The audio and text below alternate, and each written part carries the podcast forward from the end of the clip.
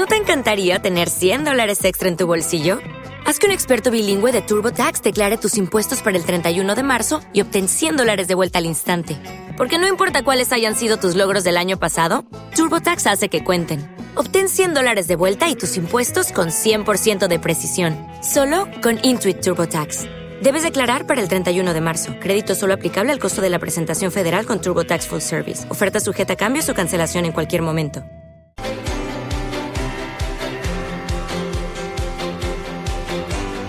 El Foro de la Inversión.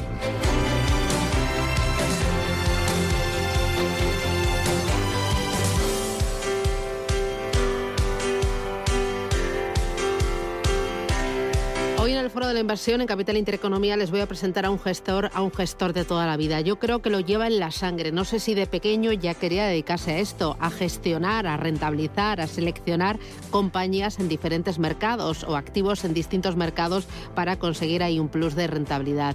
Él es Carlos Val-Carreres. Carlos, ¿qué tal? Buenos días, bienvenido. Hola, buenos días. Bueno, eh, Carlos tiene una dilatada carrera como inversor, es uno de los grandes referentes eh, de la inversión en España, de la gestión en España. Comenzaste en Ibercaja, eh, ahí gestionabas eh, fondos de retorno absoluto, de renta variable, después pasaste por B B V A, después estuviste al frente durante muchos años siendo cogestor de LIER de Sicaf, el vehículo de inversión de la familia César Alierta. Ahí llegaste a acumular cuatrocientos millones de euros bajo gestión, luego Singular Bank, True Value, y hace muy poquito has aterrizado en una casa a la que tú sabes que yo quiero mucho, que es MyInvestor. Eh, ¿Qué tal? Eh, ¿Cómo te tratan? ¿Cómo vas? Bueno, pues la verdad es que muchas gracias, lo primero, por la por la introducción, porque efectivamente yo desde, desde muy pequeñito me quería dedicar a esto. Y, y respecto a la pregunta de MyInvestor, la verdad es que no te puedo responder más que estoy encantado, ¿no? Empezando por la filosofía de cómo están haciendo las cosas, ¿no? De... de facilitar productos distintos a, con unas comisiones muy bajas y, y la idea de sacar un fondo value con una comisión fija del cero por ciento y solo una comisión de éxito sobre resultados, pues qué voy a decir, me parece fantástica, ¿no? Todo, todo un reto como gestor. Bueno, todo un reto. Enseguida vamos a hablar eh, de las comisiones, porque la verdad es, es muy novedoso y es muy curioso ese sistema de comisiones y, muy, y es muy incentivador para el gestor, pero sobre todo para, para el cliente. Pero antes eh, hablemos de eh, MyInvestor Value. Eh, ¿Cómo es la cartera? ¿Cómo es ese vehículo que estás gestionando? Bueno, MyInvestor Value es un fondo que obviamente sigue una, una filosofía de inversión en valor. Eh, yo siempre matizo de creación en valor. Nos gusta invertir en compañías que están a un precio razonable, pero sobre todo que crean valor para el accionista, es decir, que cada año valen más. Para nosotros el margen de seguridad es invertir en compañías que cada vez valen más. Y todo esto lo hacemos con, con un riesgo muy controlado. Entonces, de forma resumida, eh, damos mucha importancia a las tendencias estructurales. Pensamos que la mejor garantía de invertir en compañías que van a crear valor es que, más que una exposición a un sector determinado, están muy bien posicionadas a las tendencias que vienen. De forma resumida, durante muchos años la digitalización y recientemente todo lo que es sostenibilidad y transición energética, porque se entienda mejor la electrificación, pensamos que va a ser la principal. Y luego con, un, con una diversificación muy importante de la cartera. Invertimos en veinticinco o treinta compañías, pero están muy diferenciadas entre sí para reducir el riesgo, ¿no? Uh-huh. Por, ya por terminar, yo creo que lo mejor es un ejemplo. Nuestra anterior etapa, el fondo anterior, batió a los índices en más de veinticuatro puntos, pero con cinco puntos de menor volatilidad, ¿no? Entonces controlamos, siempre tenemos como objetivo, obviamente, intentar batir al índice, pero siempre con un menor riesgo. Uh-huh. eh, me has hablado de varias tendencias, una de ellas la electrificación. Las otras dos que me has mencionado, ¿cuáles son?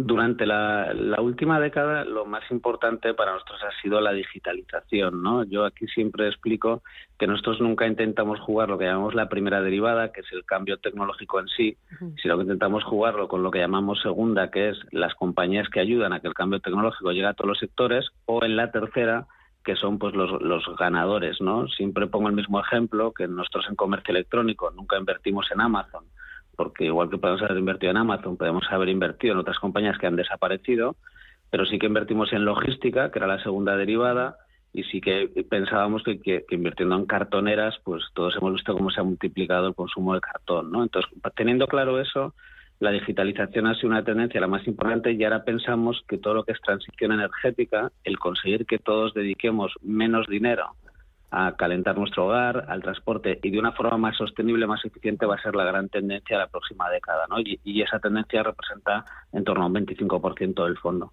Uh-huh. Eh, tenéis entre veinticinco y treinta compañías. ¿Cuáles son las tres primeras posiciones? Bueno, las, las tres primeras posiciones en estos momentos son la compañía española eh, Faes Pharma. Es una compañía que nos encanta por, por su, su track record de gestión y porque está invirtiendo en una, una nueva planta que todavía no está viendo en los números, pero que, uh-huh. que va a suponer obviamente un incremento de beneficios. La compañía Associated British Food, que, que dicho así, pues muchos de los oyentes la conocerán, pero cuando digamos que es el principal accionista de las tiendas Primark, pues yo creo que todos sabemos de lo que estamos hablando.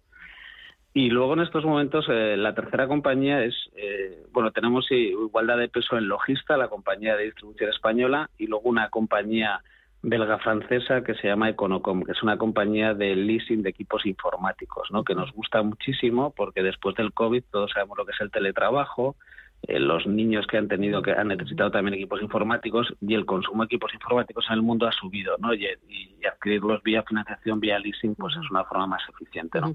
Es una cartera global. ¿Qué peso tiene España en esta cartera? Porque veo que en esas primeras posiciones me mencionas ya dos españolas. Es una cartera global. La, una de las peculiaridades de MyInvestor Value es que hasta ahora yo siempre había gestionado carteras eh, europeas y, y da, como cada vez le damos más importancia a las tendencias estructurales, hemos decidido que todo lo relacionado con electrificación mirarlo a nivel global, ¿no? Y hemos introducido lo que es Estados Unidos y, y Canadá. Y de momento tenemos dos posiciones en Estados Unidos que representan en torno a un siete, un ocho por ciento. Y la parte española en estos momentos está en torno al, al quince por ciento de la cartera. La parte española está representada por Faes Pharma, por Logista. ¿Algún otro título español que tengas? Sí, tenemos la compañía Global Dominion, uh-huh. que es una, una compañía que, es, que bueno tiene la doble vertiente de digitalización y también de todo el tema relacionado con eficiencia energética, ¿no? Con renovables. Y sobre todo la tenemos, aparte de por su excelente posicionamiento, por, por el equipo directivo, ¿no? Para nosotros es uno de los equipos directivos con los que nos hemos reunido que más, más nos ha sorprendido, ¿no? Uh-huh. Eh, tú cuando escoges una compañía, primero, ¿cómo es el proceso de selección para incorporar una compañía a cartera? Y luego, eh, ¿la mantienes? ¿Cómo crees que va a generar valor? Eh, ¿Te puedes tirar años y años con ella? Sí, esta, esta es una, una pregunta de, la, de las mejores que se pone a hacer a un gestor, ¿no? Yo siempre digo que una compañía, cuando la analizas, tiene tres patas, ¿no? Que es, tienes un negocio, nosotros nos gusta invertir en negocios que se, los que puedan reinvertir, ¿no? Que estén bien posicionados a las tendencias. Tienes un equipo directivo, que son los que van a tomar las decisiones de reinversión, o si no las encuentran, pagarte un dividendo o no. Y tienes un accionariado, ¿no? Tienes un, un, un, unos compañeros de viaje, ¿no? Entonces nosotros miramos compañías que tengan una calidad financiera, tanto en el negocio como a nivel de su balance. Nos encanta coinvertir con, con, con accionistas, pues como es una familia, un fundador, que miran más allá del trimestre, que miran el largo plazo, porque como bien apuntabas, nosotros compramos las, voca- las compañías con vocación de largo plazo. Y el motivo de venta, pues básicamente son dos. O que nos hayamos equivocado, porque en este negocio lo primero que tienes que tener claro es que te equivocas. Que te equivocas no es que baje una acción, sino que tus expectativas de negocio no se cumplan. O vendemos porque alcanza nuestro precio objetivo, ¿no? Pero siempre invertimos con vocación de largo plazo. Uh-huh. Eh, una de tus últimas equivocaciones, ¿en qué has metido la pata? ¿Qué has dicho? Esto no era lo que yo esperaba y no ha cumplido con, con eh, esos pronósticos y esa estimación que yo tenía para el valor, para la compañía. Me ha decepcionado. Pues la última compañía que nos ha decepcionado, además, es, es reciente. Es, es Software A G, es una compañía alemana que tiene un tiene un, un producto que, que es diferencial y, y nosotros confiábamos en, en... Hubo rumores de que la compañía iba a comprar los fondos de capital riesgo, la compañía subió bastante y confiábamos en que, en que tuviera éxito en Estados Unidos en distribuir el producto. Y lo que se produjo es que entró el capital riesgo, pero no a comprarla, sino a poner dinero encima de la mesa para poder distribuir el producto. Entonces, cuando tú piensas que un producto es muy bueno, se debe vender solo. Cuando hay que poner dinero para venderlo, pues las cosas no son como pensábamos, ¿no? Afortunadamente, pues, pues pod- hemos podido salir sin pérdidas, pero, pero cuando tienes que poner dinero para vender tu producto, pues, pues no es no es la Coca-Cola, para que me entiendas, ¿no? Uh-huh. Que se vende sola, ¿no? Uh-huh. Eh, hemos arrancado este año dos mil veintidós con una gran volatilidad intradía. ¿Cómo gestionas esa volatilidad? ¿Aprovechas las caídas para comprar más de posiciones que ya tienes? Eh, ¿Te mantienes al margen? ¿Cómo trabajas? Sí, esta pregunta es, esta es muy interesante porque, como decía, nosotros queremos diferenciarnos por tener un perfil de riesgo más bajo que los índices y, y en la gestión, haciendo un estilo de gestión de valor, pues controlar la volatilidad hay veces que es, que es complicado, ¿no? Entonces, en un entorno como el actual, lo que es muy importante es lo que nosotros llamamos el rebalanceo. Y esto es algo que, que en la teoría es muy fácil, pero en la práctica es difícil de hacer, que es sencillamente cuando tienes convicción en las compañías y bajan, tienes que aprovechar esa volatilidad para comprar más. Y cuando tienes compañías que, que te gustan y suben, en lugar de enamorarte, pues tienes que bajar el peso, ¿no? Por, por ponerte un ejemplo, una compañía que nos encanta, que es la compañía sueca Granges, pues los últimos días ha subido un quince a veinte por ciento, es cierto que ha publicado muy buenos números, han subido expectativas los analistas, pero hemos bajado peso. Y otras compañías como la propia Associated British Food, la propietaria de Primark que comentaba, que estos días pues ha corregido, pues hemos subido peso, ¿no? Entonces sí que estamos aprovechando esa volatilidad para mejorar el binomio rentabilidad-riesgo de la cartera continuamente. Uh-huh. Eh, hablabas antes de el tema de las eh, comisiones. ¿Cómo, eh, ¿Cómo es ese sistema de comisiones del fondo? Porque eh, es algo original dentro de lo que es el sector. Bueno, yo cuando, cuando decidimos lanzar el fondo, pues MyInvestor, como decía, se caracteriza, ¿no?, por ofrecer productos de calidad a, a, a los precios más competitivos del mercado. Y en el caso del fondo MyInvestor, pues, pues se puso encima de la mesa la posibilidad de que los primeros veinte millones del fondo llevaran una comisión de cero por ciento eh, fija y se cobrara un nueve por ciento sobre los resultados positivos. Y lo novedoso es, es, es eso, sencillamente, que el fondo cobra cero y cobrará un nueve por ciento si hay rendimientos positivos. A mí me parece como gestor que está muy bien porque yo creo que en la inversión a largo plazo hay algo que es fundamental, que es la preservación del capital. Y a mí como gestor, para poder tener eh, para poder tener rendimientos positivos, pues es muy importante bajar menos en las caídas, ¿no? Yo creo que es además un esquema que beneficia o que me incentiva como gestor pues a, a controlar mucho más las pérdidas, ¿no? Porque si tienes pérdidas muy grandes, pues difícilmente podremos tener retornos como, como gestores, ¿no? ¿Cuánto patrimonio tenéis ahora bajo gestión, Carlos?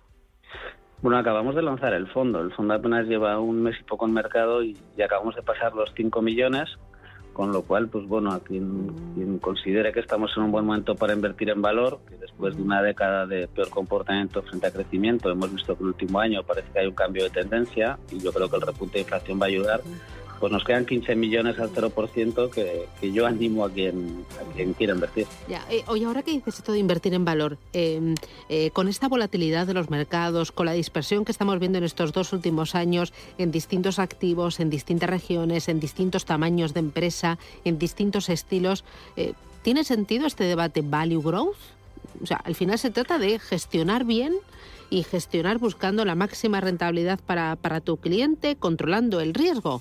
Eh, a, o sea, a mí a veces me parece que es un poco eh, estéril este debate. Bueno, yo, yo eh, no puedo estar no puedo estar más de acuerdo y lo que yo creo es que hay modas, y pero a largo plazo hay una cosa que siempre funciona y es que la valoración importa. Y en un entorno como el actual, de subidas de tipos de interés con inflación, normalmente, históricamente, los inversores le han dado importancia a la valoración. ¿Qué pasa cuando se le da importancia a la valoración? Que la gestión en valor, uh-huh. como no puede ser de otra manera, pues acostumbra a hacerlo mejor. Uh-huh. La valoración importa, me quedo con ese titular. Carlos Val-Carreres, Senior Fund Manager de MyInvestor. Enhorabuena por esa joyita, MyInvestor Value, y hacerlo crecer. Gracias, un abrazo fuerte, enhorabuena. Gracias a vosotros. Hasta pronto, chao, chao, adiós. Gracias.